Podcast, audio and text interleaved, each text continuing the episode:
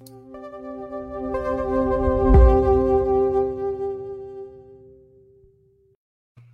And we are live. Welcome, everyone. My name is Niki Lopez of Niki Lopez Creative, and you're watching The Circle, where every Tuesday, well, not anymore every Tuesday, every first and third Tuesday of the month, I talk to artists, activists, social entrepreneurs, people doing great things in the world today. And today I have a very special guest and friend, Sue Gallagher. Uh, thank you for joining us.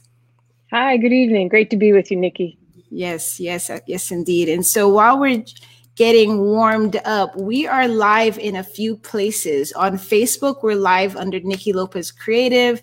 We're live in the group called The Circle, um, which many of my past guests and great people are in that Facebook group. If you're interested, we're also live on YouTube um, under Niki Lopez 19. And once this broadcast is complete in a few days, you could find the podcast on any of your favorite podcasts, Spotify, Apple, iTunes, uh, all of those things. So, welcome, welcome, everyone. And so, just getting started, Sue is a spiritual being having a material experience for the liberation of all. Her roots are in liberation, environmental, and feminist womanist theology and praxis. She's also have been laboring in the nonprofits and local government for 30 years, seeking to co-create healing and life-giving community and organizational structures to practice and practices as a white LGBTQ woman in the anti-racism journey. Welcome, welcome, welcome. I thought it was definitely important to read all that. I love that. Yeah, there's a lot there. there's a lot there. The short, short, short and mighty paragraph. Pack some extra extra nutrients in there. Yes, absolutely, absolutely. So let me just make sure I could look at my comments. So yeah, so j- diving in, and you know, um, I love the that how you start with uh, a spiritual being having material um, experience and I do hear that sometimes from people saying it in quotes and things like that. What's mm-hmm. your definition of that term? Yeah, so I I've come to know that that I came out of an infinite consciousness of love.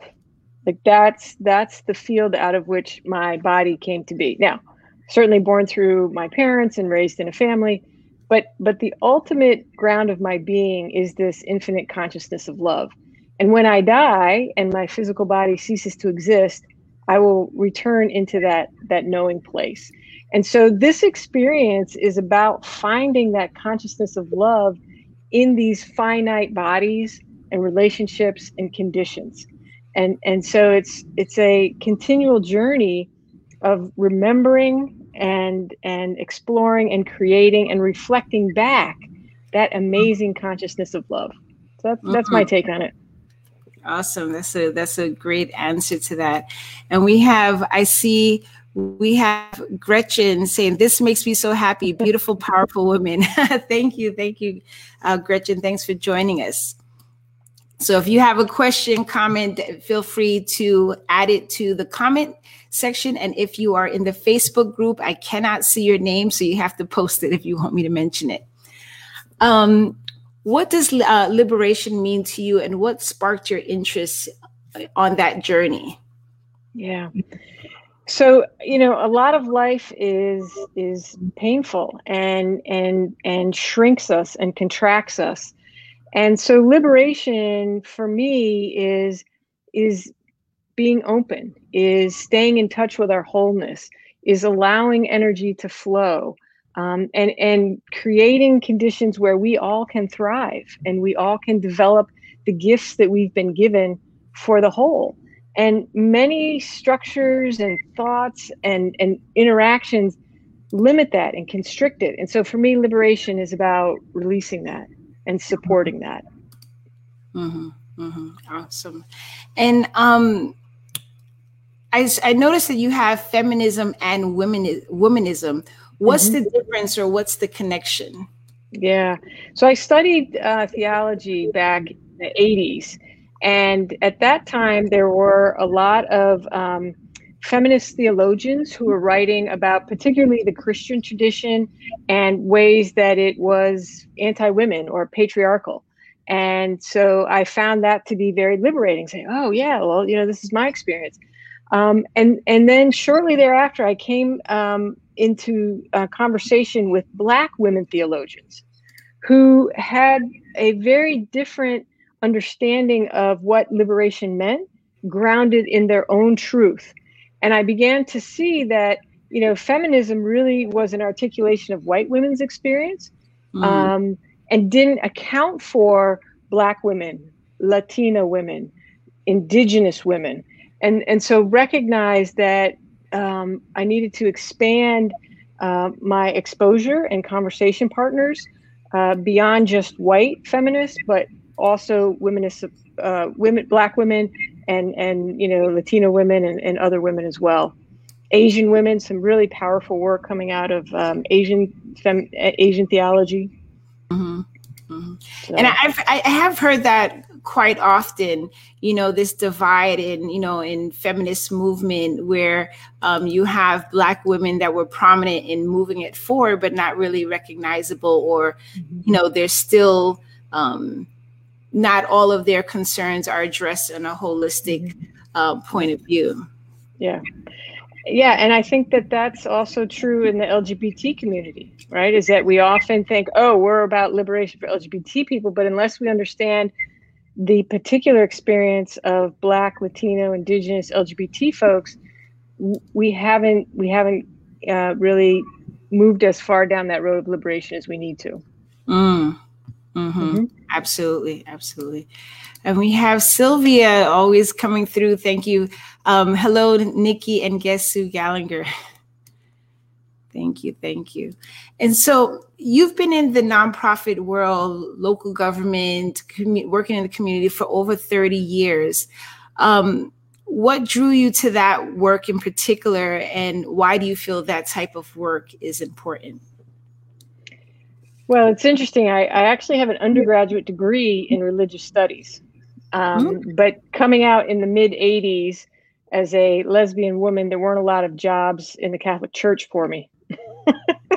so, um, so then, then, then uh, the God, God and the universe sort of opened up this job working with people with developmental disabilities, and you know, it was a really synchronous experience because I worked. I moved down to the Catskills. I was in upstate New York, and um, it, it, I got hired as a case manager, and I worked in a uh, facility group home. They had about 100 people, and I looked down the roster, and on the roster was the name Daniel Gallagher. And I had a brother who was two years older than me. He died when he was nine and I was seven. And that was his name. And I was like, wow, just blown away and immediately connected to the work in a really powerful way. Um, and so I recognized that there was a home for me in this work um, and that this was a place of, of growing love um, and and I currently am a deacon at the Sunshine Cathedral here in Fort Lauderdale. And one of the things our, our senior mm. minister says is that um, you know we pray that people who are ill or or have disabilities be tended to with gentle hands. Right? Like there are times in our lives when we're all vulnerable, when we all need assistance, and may we be tended with gentle hands.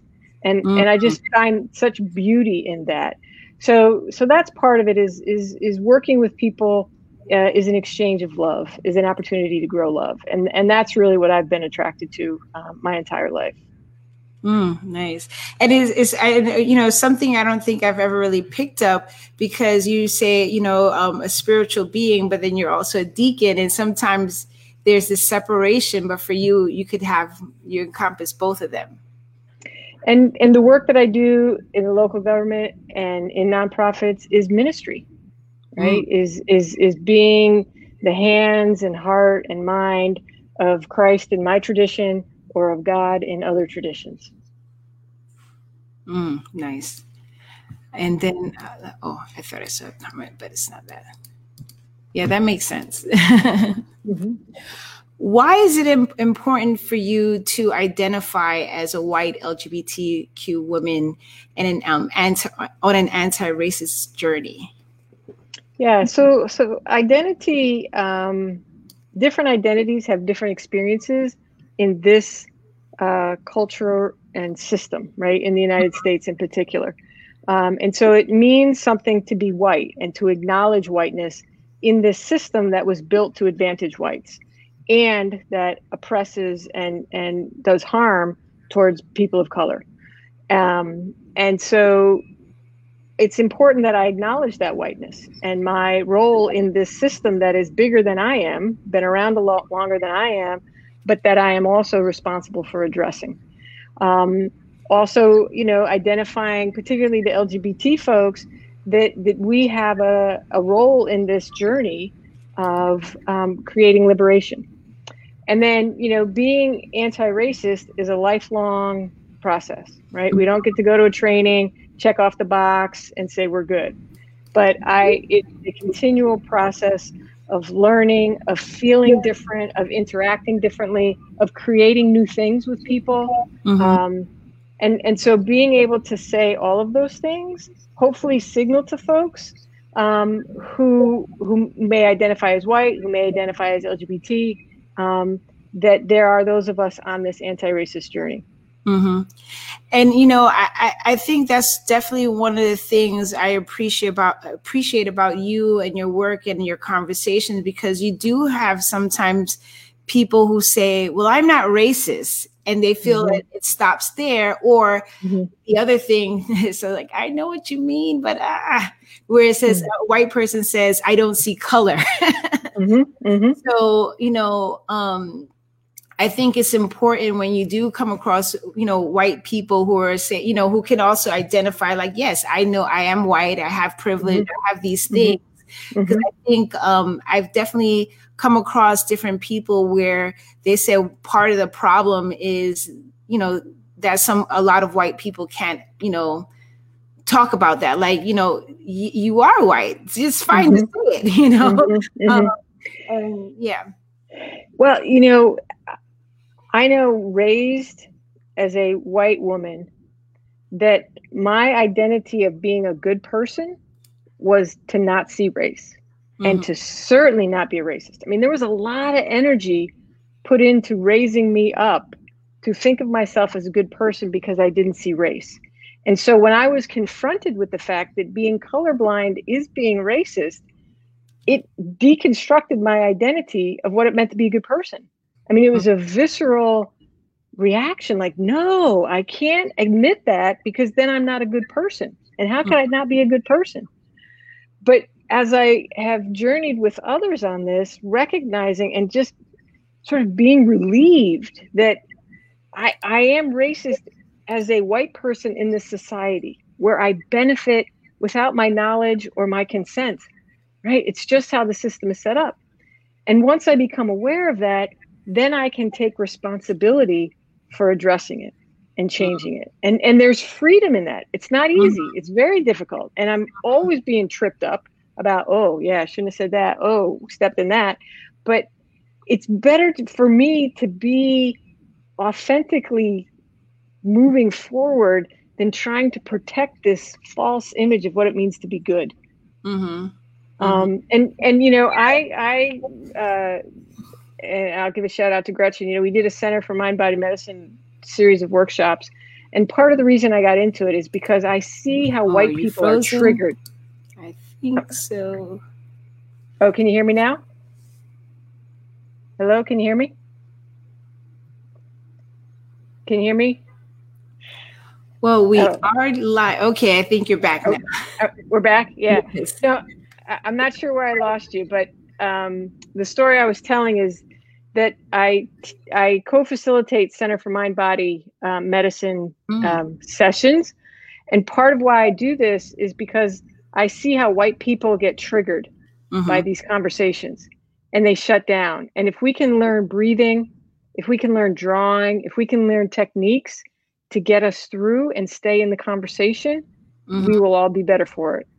Mm. Yeah, I, I um, uh, my swim coach goes uh, Thaddeus. He goes. He's a practitioner of center mind body medicine. He's been telling me about it. Mm-hmm. So definitely interested in getting some more info on Be- that? Because the journey is not just intellectual, mm-hmm. but it, it's how my body reacts. Mm-hmm. And and we need to learn tools and skills to help quiet our bodies. Because because it triggers some racialized trauma. Mm-hmm. mm-hmm. Yeah, absolutely. So. What does healing look like in the context of what you do in community work, nonprofits, local government organization? Um, so I so we talk about like the nonprofit sector and we talk about child welfare systems or we talk about juvenile justice systems. And a lot of times those systems are very dehumanizing. Mm-hmm. People get treated like a number. They get treated, um, you know, just by following the rules. They're not engaged with as human beings. And so one of the places that healing happens is to be able to acknowledge the harm done by our systems, by our rules, right? And and find ways to engage each other more authentically, right? Um, and and to pause and really listen and be present to each other and mm. to make space for for when we need to talk about our experiences and be listened to and heard and validated mm-hmm. so so the healing is has both a critical element of what dehumanizes us, but then also a healing element of engaging each other as human beings.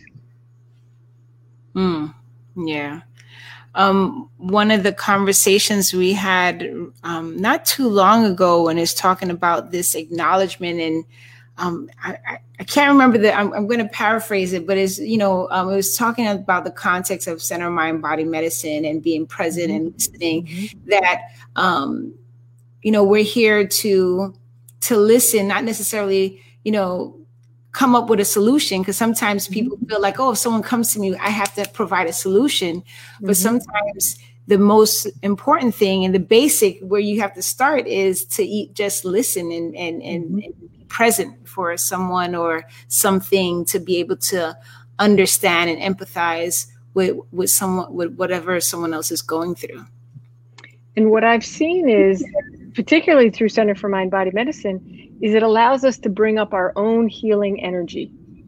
Hmm. Right? When we're listened to and validated, that draws up our own and you know healing energy and we're not reliant on somebody else. Mm-hmm. You know, we can be in relationship with them, but it's not their job to fix me. Mm. Right? But it is my their job to witness and love and support um, mm-hmm. on the journey. Mm-hmm. And I wanted to definitely jump into um, one of the spaces that I know that you work with, um, the CSC, the Child mm-hmm. Service Council of Broward. Uh, can you talk a little bit about, you know, what that is, who they are, the, some of their services and things that they provide? Absolutely. Um, Florida doesn't have a state tax, and and as a result, there aren't a lot of funding for prevention programs. But they passed a law that said counties could tax themselves. And so in 2000, the Broward County voters created the Children's Services Council, which is, you know, its mission is to ensure that children become responsible and productive adults. And we mm. do that through prevention programs, after school programs, family strengthening, diversion, maternal depression, um, you know, supporting children with special needs and their families. And, and so over the last 20 years, the Children's Services Council has has supported programs in the community that help children and families thrive. We've mm-hmm. also provided advocacy to um, put forward those things that we know support children and families. And we provide a lot of leadership. You know, we coordinate a lot of the child serving partners in Broward County. And so it's an organization that really is a hub for advancing the well being of children and families in Broward. Hmm. Interesting. Thank you. And um, I know they have a lot of, I was checking out the website. I know they have a lot of different services um, and workshops and things like that. But one of the things in particular I wanted to kind of focus in on, and I thought it was kind of interesting that they're dealing with children and families, but it also kind of makes sense. Um, there's a, a workshop, a racial equity workshop. And I'd like to spend a little time on that. To, if you could, you know, talk a little briefly about what that is and, you know, um, and it's interesting that it's offered from, you know, CSC. Mm-hmm. So, yeah, back in 2015, our council, we have an 11 member council, um, said to the staff, listen, our, are our investments making a long-term difference and if not why not and that really began us on a journey of understanding the history of racism in in broward county and why communities have such different kinds of resources and how that affects our children and families and so we um, entered into partnership with uh, kim campbell and suzanne bundy over at broward county human services department to begin to bring in people who could help us understand how racism is showing up in people's lives and what are the things that we need to be doing about that. And so we've been on a five year journey of very intensive two day workshops. Uh, we're partnering now with the Racial Equity Institute out of North Carolina, where 40 people at a time go through a process of understanding historical racism in the United States, ongoing structural racism, how it shows up today, and then what it's how it's internalized for white people and for people of color, uh, Black, Indigenous people of color. And these workshops have been critically important to really addressing racism because it, it gives us a common language. Because even as we've talked here, people have very different definitions of what it means to be racist, you know, racist. So if we can get some common definitions, if we can get a shared analysis and understanding of racism, then as a community, we can begin to work on it right? The, mm-hmm. the conversations don't keep getting shut down. So, this education has been critically important for us to advance racial equity work in family and child serving systems. Absolutely. And um, uh, for people who may not, like you said, that everybody has different terms that they're maybe familiar with. Um, I know that there's a difference between equity and equality. How do you define the two? So, one of the things that um, came out of race neutral, this idea of being colorblind, is also this idea that we just have to treat everybody equally, right? Like that's fair. We give everybody the same thing. But if you live in redlined neighborhoods that generally generationally have been denied access to home loans, business loans, high quality education, you don't need the same thing as someone who has grown up in a suburb that was very well subsidized, mm-hmm. right? You need what is equitable for you to thrive, right? And so we want to understand this idea. John A. Powell out of the Haas Institute on the West Coast talks about targeted universalism. Universalism, we want everyone to achieve their full potential, but it's targeted because people need what they need based on their conditions and the environment that they're in. And so let's customize what people need for them to survive. Most systems, though, want to treat everybody the same and then blame people when they're not successful. Mm. Right? Yeah. And, and so that is the difference. It's it's not about treating everybody equally. We want equal outcomes, mm-hmm. but we mm-hmm. want to treat people equitably to ensure people get what they need to succeed. Mm-hmm. Mm-hmm. And you know, how does that relate? Because you know, um, I, I, I didn't take the two day workshop, but I did take um, uh, one of the workshops that was offered to some board members from some of the local um, nonprofits. Um, mm-hmm. And so I was there with Island City Theater, and um, I liked. I know we can't get into the whole thing, but one of the things that kind of struck me in terms of, especially because um, CSC deals with children's services, like um, when someone comes in for help and all of these different barriers that are set mm-hmm. up that they don't really get the help that they need. And I wonder if you could kind of like brush on a little bit of that or, you know. Yeah, we we are um, looking more closely at how our eligibility criteria or our intake criteria may be barring people from what they need. And so we are now uh, beginning more projects where we're working with community members to understand what's a barrier, what would help, and how we maybe can co-design some new solutions. So it's a it's an ongoing process, but we at least recognize that we really need to um, partner with participants and community members to create more more access and and better results. Mm-hmm. Mm-hmm. Yeah, and I think that's a really important thing because as people are talking about um, systems or you know systems of inequality, um, how do we create you know how do we fix it or really not even fixing it you know recreate the system where it's equitable for all people yeah mm-hmm.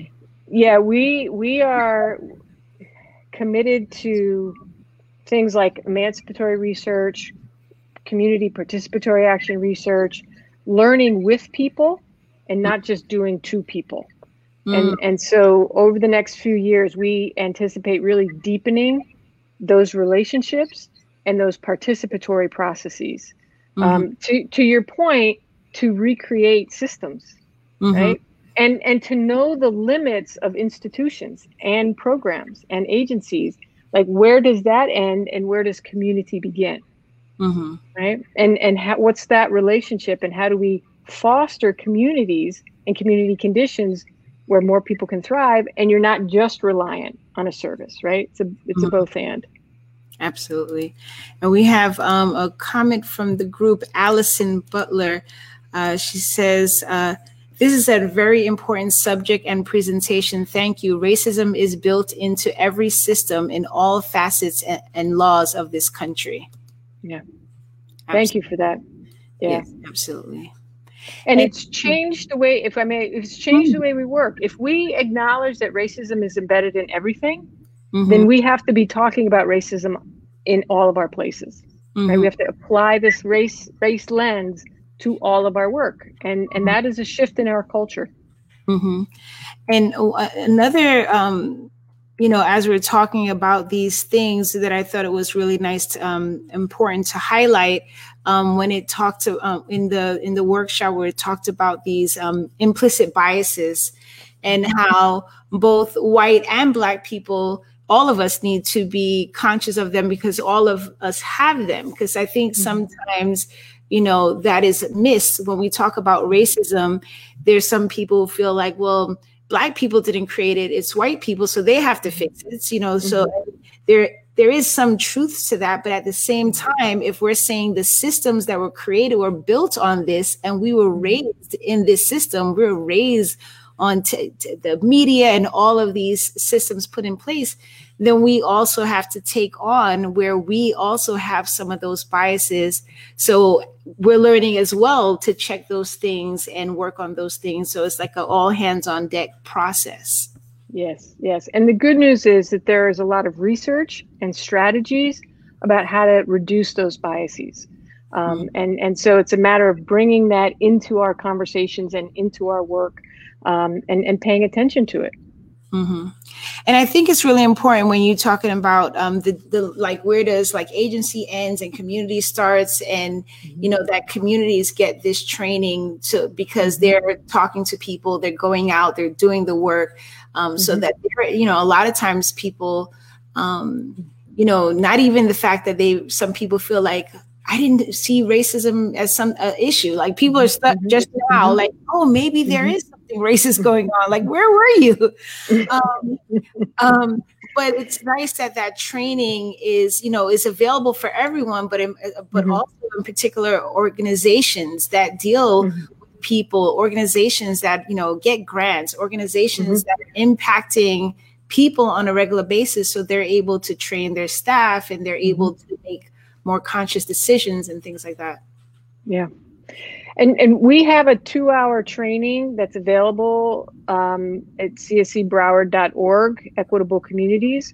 And you can view that anytime. It's got videos, it's got the PowerPoint. All of that is accessible to the community. And we'd love for folks to, to take a look at it.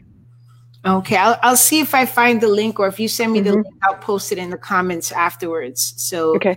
Um, if you're watching on Facebook or YouTube, or if you're listening to the podcast at some point, if you go to Facebook or YouTube, the link will be in the comments eventually if it's not there tonight. Mm-hmm. Um, okay, we have um, oh, a comment from Tabitha. All hands on deck. Yes, the, this issue is so deeply rooted in the fabric of our system, it will take all of us. Yes. Yep. Absolutely. And and we need to dedicate resources, time, money, and and um, opportunities to collaborate to to address it. Right? Like it's not just a side issue that oh a mm-hmm. group over here is working on it. To your point, it's mm-hmm. on all of our agendas, at, mm-hmm. at, our job and and it really is all hands on deck thank you for that comment mm-hmm. and ongoing because i think we kind of like joked a little mm-hmm. bit about this beforehand like okay we mm-hmm. don't have to wait to february we don't have to wait to juneteenth we don't have to wait to okay. unfortunate other mass shooting or protest mm. this is like an everyday hey it's wednesday yep. four o'clock let's talk about it you know that's right what can we do exactly in our right. what can we do with our children what can we do in our mm-hmm. organizations to you know to keep the conversation going because then you know it can't just be only when we're you know people are protesting something mm-hmm. happened. I think it definitely has to be an an, an ongoing you know mm-hmm. yeah. yeah. I see tabitha says hi sue. Hi Niki. Powerful chat. I like that. Thank you. Yep um, we have another comment from Allison. Um, yes, we can no longer afford to be bother- unbothered by the inherent everyday racism that is just accepted. I am not afraid nor too shy to be the first one to bring up the subject up when given the opportunity. Thank you. Mm-hmm. Um, oh, yes. Um, and there was something. Yeah, and and that's the other thing too, because sometimes people don't want to be the one, you know. Mm-hmm. And I don't and I don't know if it works out the same way. Like sometimes, you know, being someone of color, when you feel something's racist and you, you don't want to get accused of pulling the race card, but there's so mm-hmm. many things. So sometimes, you know, being bold, like Allison said, to like being able to like call it out because sometimes mm-hmm. it's just like, man, I don't want to you say that, but we have to mm-hmm. kind of push ourselves on all fronts, you know. Yeah and and also create a culture in the group or the organization where saying oh you're playing the race card is not acceptable because people ought to have space where they can express how they're receiving things and if it's being received as racist and and people be able to witness that and and hold that right mm. and not just shut down um, and and that takes again this environment of education support listening um, and and honoring people's experience. Absolutely. Tabitha has a great question. Could you give an example of how to identify a bias? So one of the ways um, that that we've been working in Broward on bias is in the child welfare system, and uh, we've seen that there has been a disproportionate number of Black children being removed from homes, and sometimes the bias is about what's happening in a black family that makes it unsafe for a child. But if those same conditions were existing for a white family, that child may not be removed, right? And so it's it's it's looking at people who are making those decisions to be able to pause and say, if this were for a white family, would we be making the same decision, right? Mm-hmm. Um, so that's just one example. But in the juvenile justice system, around you know young people young black males being perceived as more threatening or young black girls being adultified and and seen as more responsible for teenage behaviors those are some of the ways that we're, we're seeing and, and, and trying to reduce bias um, that's happening in some of these systems mm-hmm. Yep. Thank you. And then we have another. Um, oh, could you give an example of how to identify uh, in yourself. Yeah. I'm going to tell you a funny story. So, Monday I went to the dentist to get my six month cleaning. And when I say dental hygienist, what image comes to mind? Typically, older or younger white woman. Mm-hmm. Well, I had a black male dental hygienist. And I was like, I mean, I literally thought to myself, when's the hygienist coming in? I was I was mortified. I was like, oh Sue, come on, you can do better than this.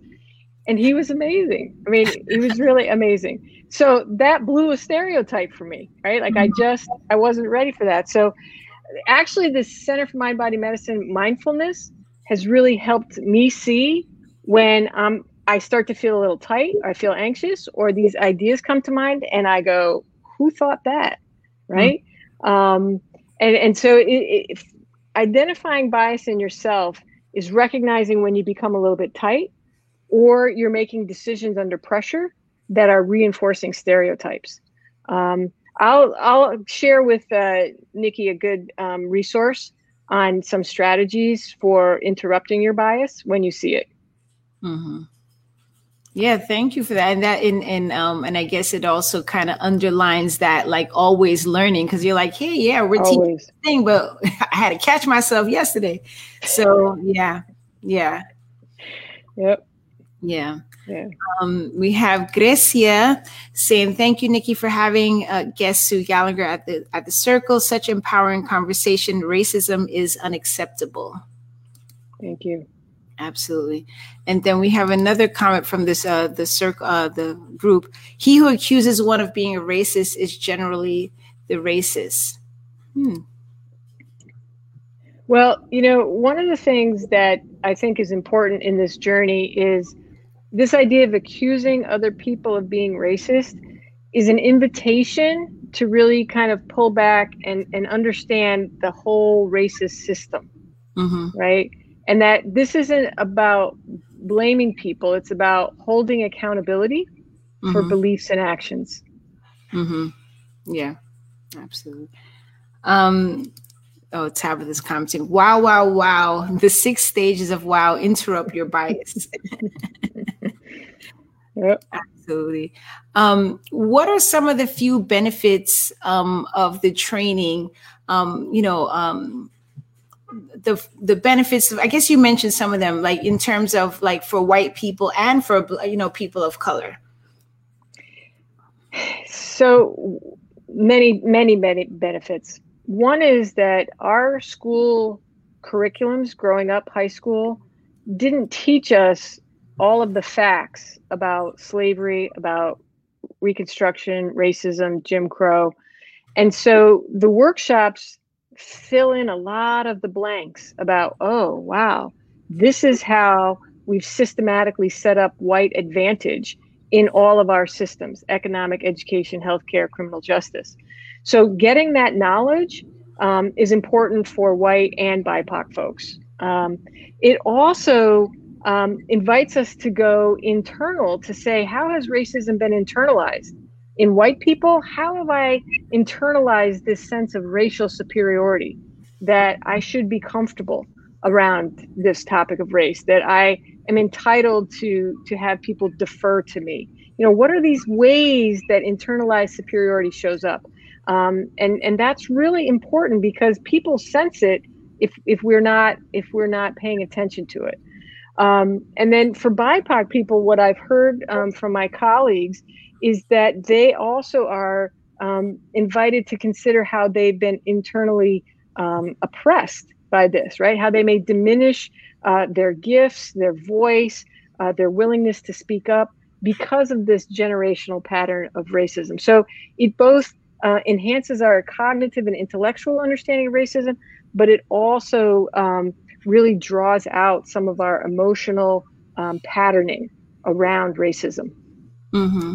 Absolutely, and and I would just speak just of you know um, a person of color, black, um, uh, you know I think um, when we as black people when we have this thing where you know there's this um it, it, comes in classism it comes in hair textures good hair lighter mm-hmm. skin you know, um, someone who's dark skinned, you know, kids would tease them and things like that. So, and and it's at our own detriment because it's just like we're not understanding that we were made to, you know, trained to be that way. So breaking into those things of like, what is, um, you know, do we have an idea of beauty that was that, you know, had people like us, you know, on the forefront? Because if we're, you know, growing up looking at, you know, TV and media and, you know, only the white version of Jesus, then, you know, mm-hmm. people don't, you know, grow up with those images that says, you know, I'm beautiful, I'm loved, um, like I come in all these complexions and things like that.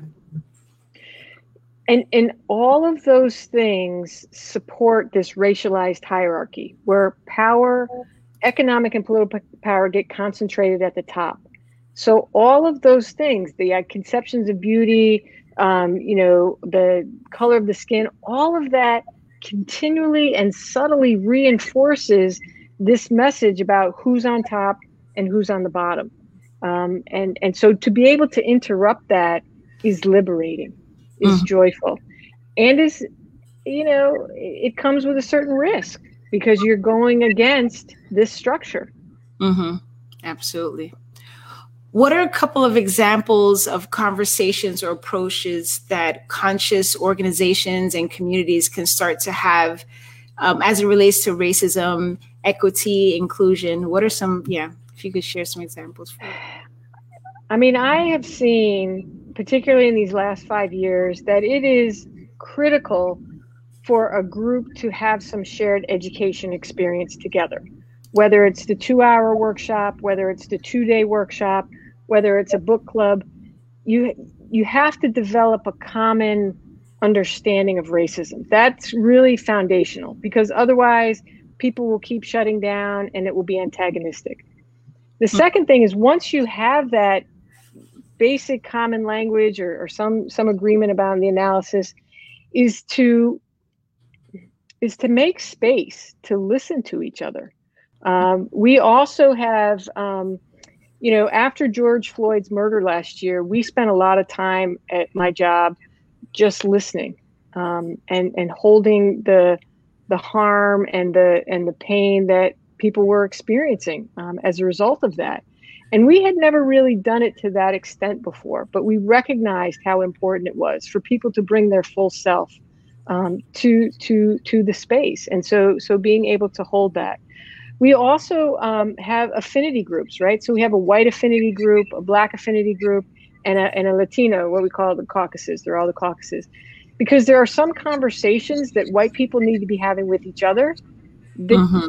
black people and Latino people don't need to be exposed to because we got to work out our stuff so that we show up in a way that doesn't cause harm right mm-hmm. and and there are also particular conversations for black and latina folks as they're sorting out their experience in this system and then you know we come together in, in, a, in, a, in a collaborative affinity to then be able to talk but but having those spaces where we can continue to do the work and listen and learn I think are are really some of the signposts of a conscious organization.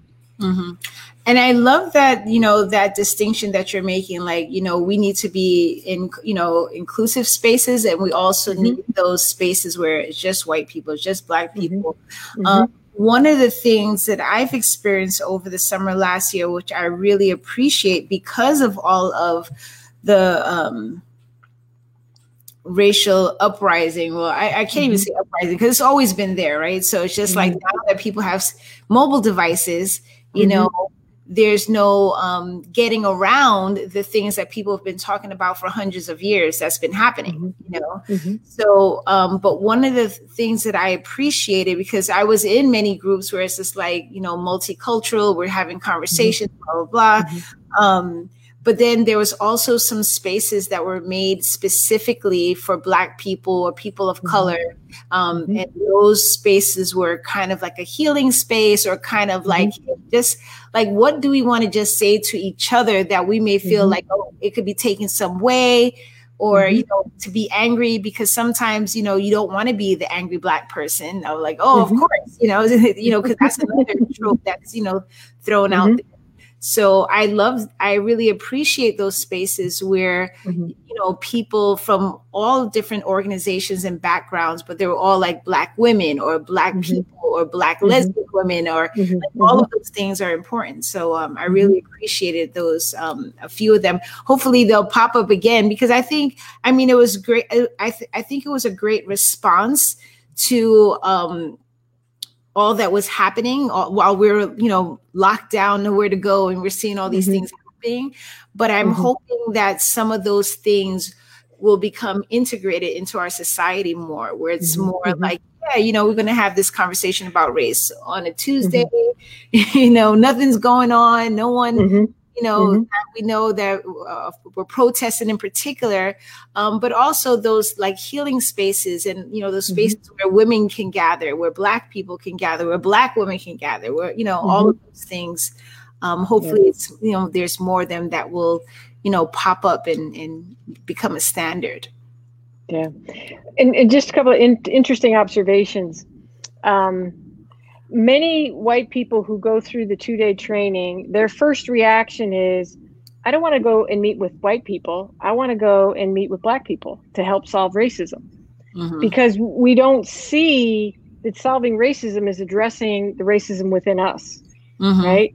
And and and there's also historical precedent for white folks being nervous about black folks meeting without us. Right? Yeah. I mean, there were laws that said no more than two or three black people could gather at the same time mm-hmm. right? And you couldn't do church after dark. Mm-hmm. And so some of those reactions still come up. Like, mm-hmm. why are they meeting without us? Well, what are they saying? What's going you know? Yeah.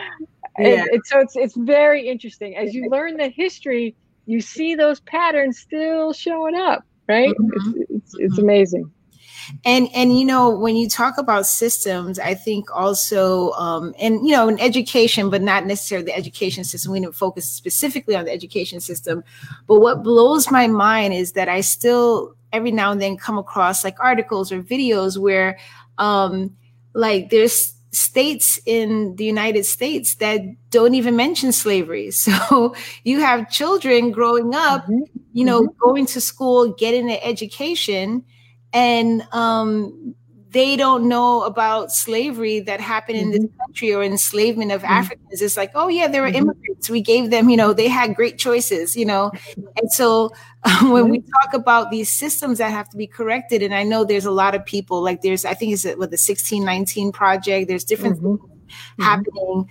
Um, there was mm-hmm. also, I can't remember the filmmaker. Um, but uh, he just did a documentary about you know taking out all the brutes but you know um it's Raoul Peck. yes but mm-hmm. he was talking about like the story that's never been told because you mm-hmm. know like um, there's a, a, quote about like you know as long as the hunter you know the, the story will only be told by one side so all mm-hmm. of all these so many um, generations that we've had you know have only heard one side of the story. Mm-hmm. So, like, of course, people don't see these things because they're mm-hmm. you know, it's in the education system that's faulty. You know that they're not yeah. even being taught, you know, what really happened. You know. Mm-hmm. Yeah, and they recently just passed some laws in states that you can't talk about critical race theory. You can't talk about racism as a structure. Mm-hmm. So it continues. Yeah. Um, Allison is saying um, there's also a conversation to be had about the concept of race, which is the core of it all. And in my understanding, race was created by racism.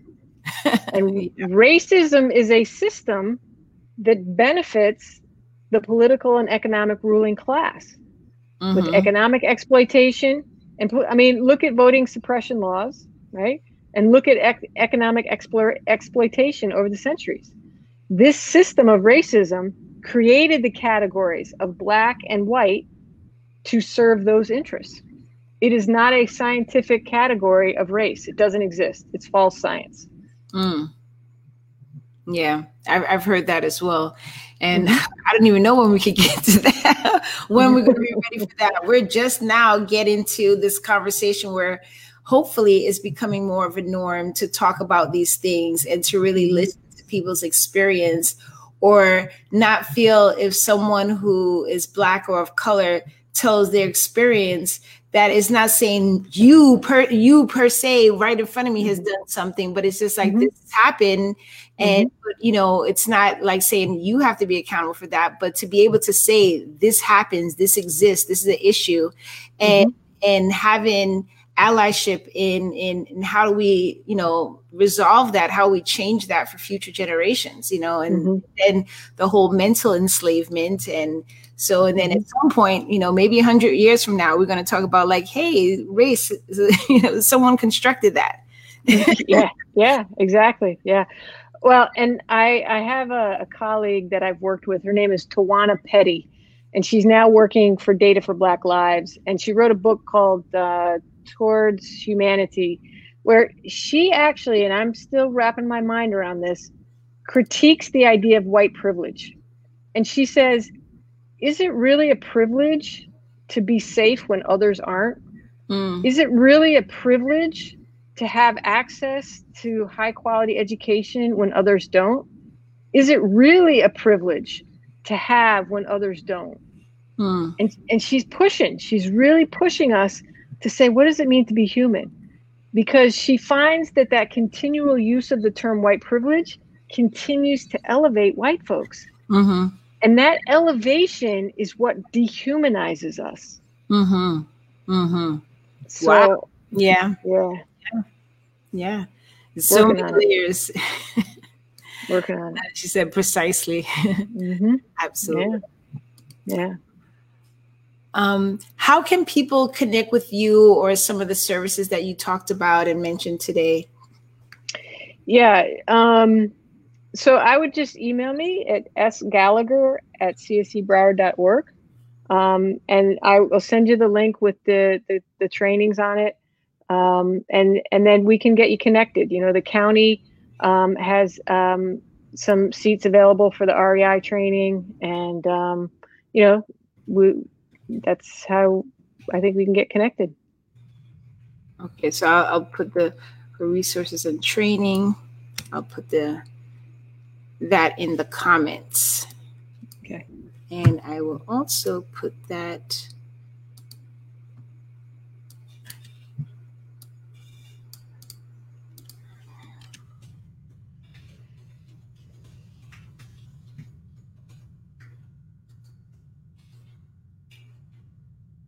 So we could, uh, I'm just going to have it. So for resources and training, S. Gallagher at cscbroward.org. It is yep. in the comment section, and now I just threw it up on there uh, so you could get that information as well.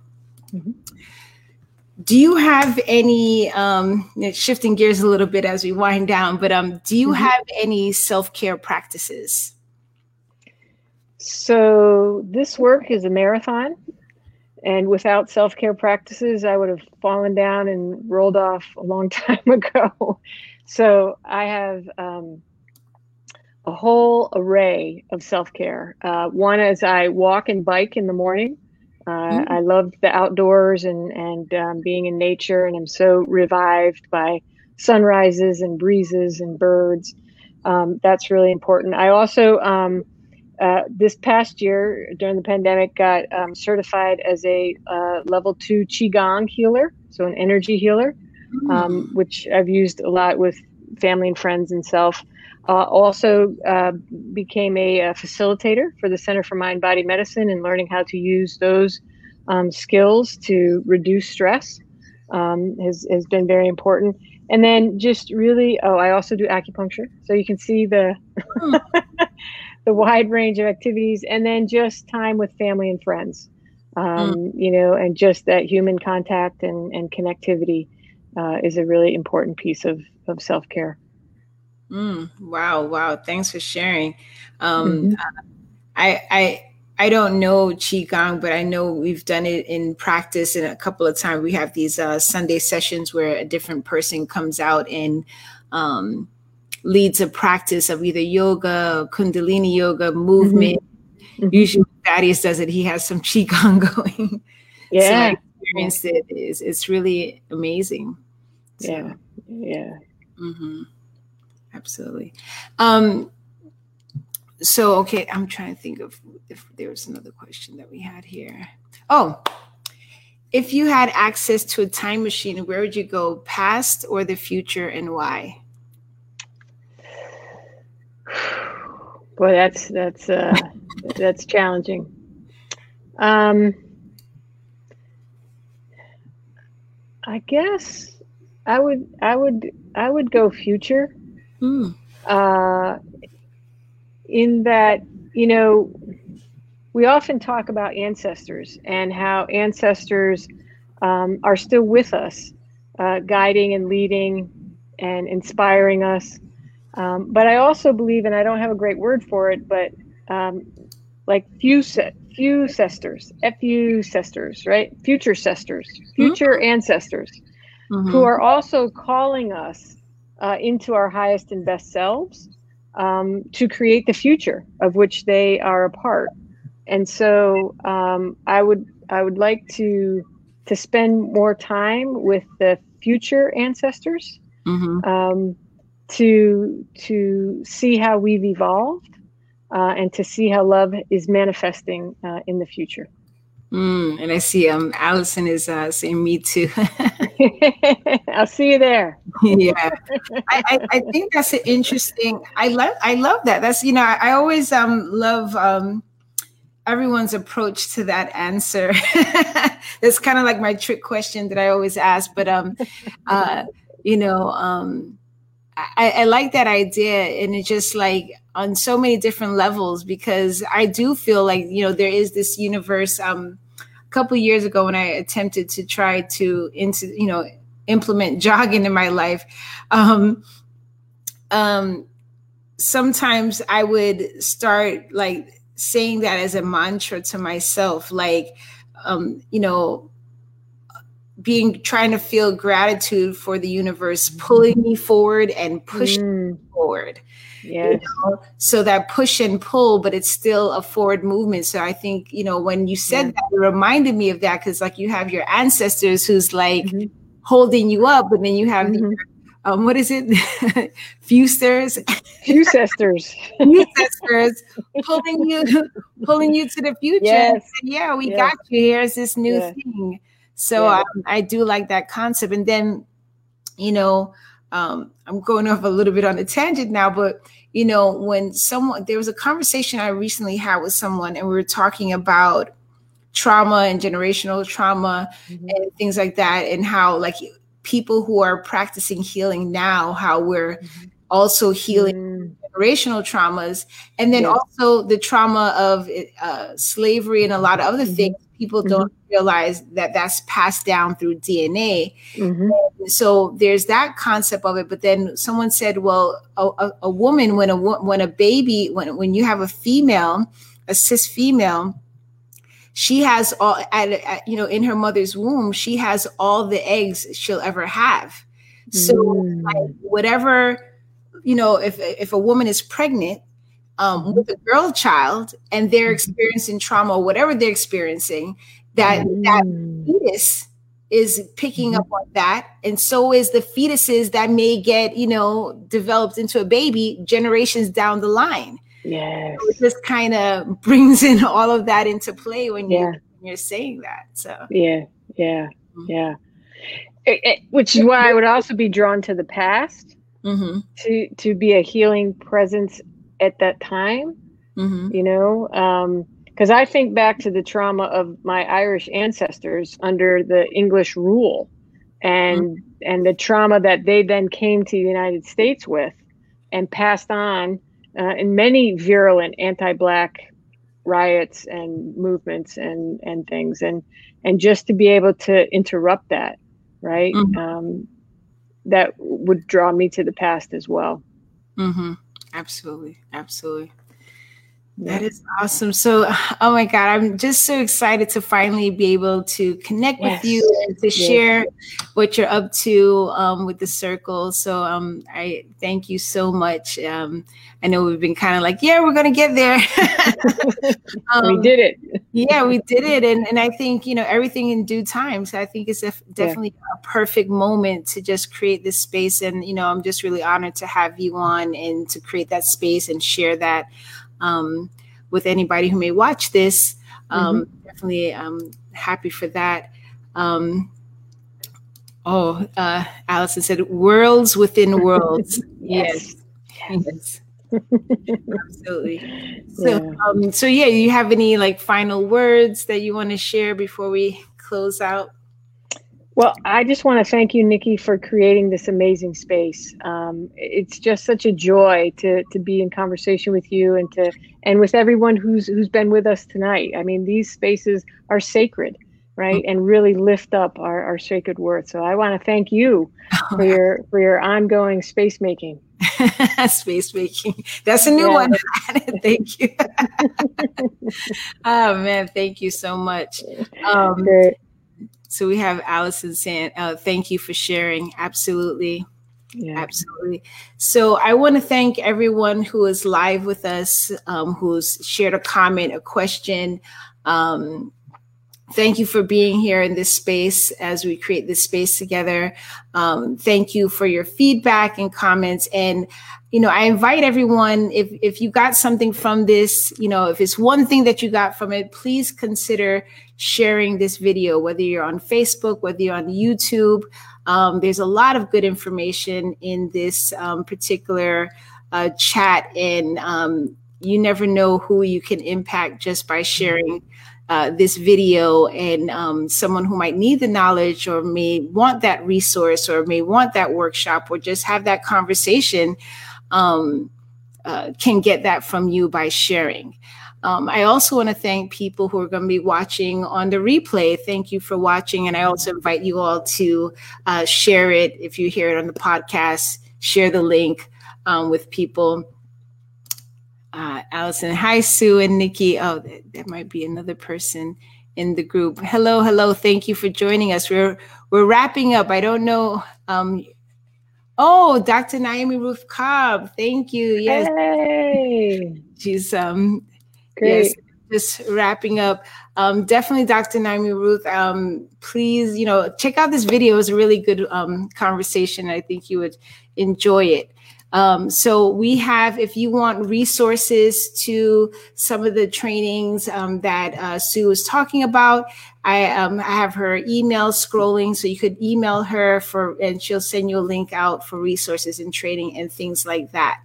Um, if you enjoy this program, so the circle is brought to you by Niki Lopez Creative, as well as What's Your Elephant. What's Your Elephant is a movement that uses the arts to create a safe space to talk about everything unspoken. So tonight was definitely one of those conversations. Um, if you, uh, oh, now I'm saying um, race conversation is absolutely necessary. Absolutely. Every day, every day. so, if you enjoy this program, if you want to find out a little bit more um, uh, of what I'm up to, you know, other programs like this, please go to what'syourelephant.org. You could also check out the Linktree slash Niki Lopez 19, and you could see um, some of the other programs and links that's available if you want to support. There's always a What's Your Elephant t-shirt. Um, so definitely I invite you to to do any of those. And um, that is a wrap. Thank you so much for being here this evening. Um, I really enjoyed, you know, your company, your conversation, the work that you're doing, the energy that you're putting behind it, and all the intentions of like mindfulness and all of those mm-hmm. things. I think, um, and all of your different intersections of who you are. I think when mm-hmm. we have, um, especially when we have these um, somewhat challenging topics um, when we're able to bring our full selves when we're able to bring you know our mm-hmm. differences because your point of view is going to be totally different than mine but we need both of those mm-hmm. point of views to come up with better solutions for for the world so i i, I just thank you for um, being that person and i am going to sign off for for now again this is the circle the first and third Tuesday of the month. We are here at 8:30 p.m. Eastern Standard Time. And for that, I will say good night.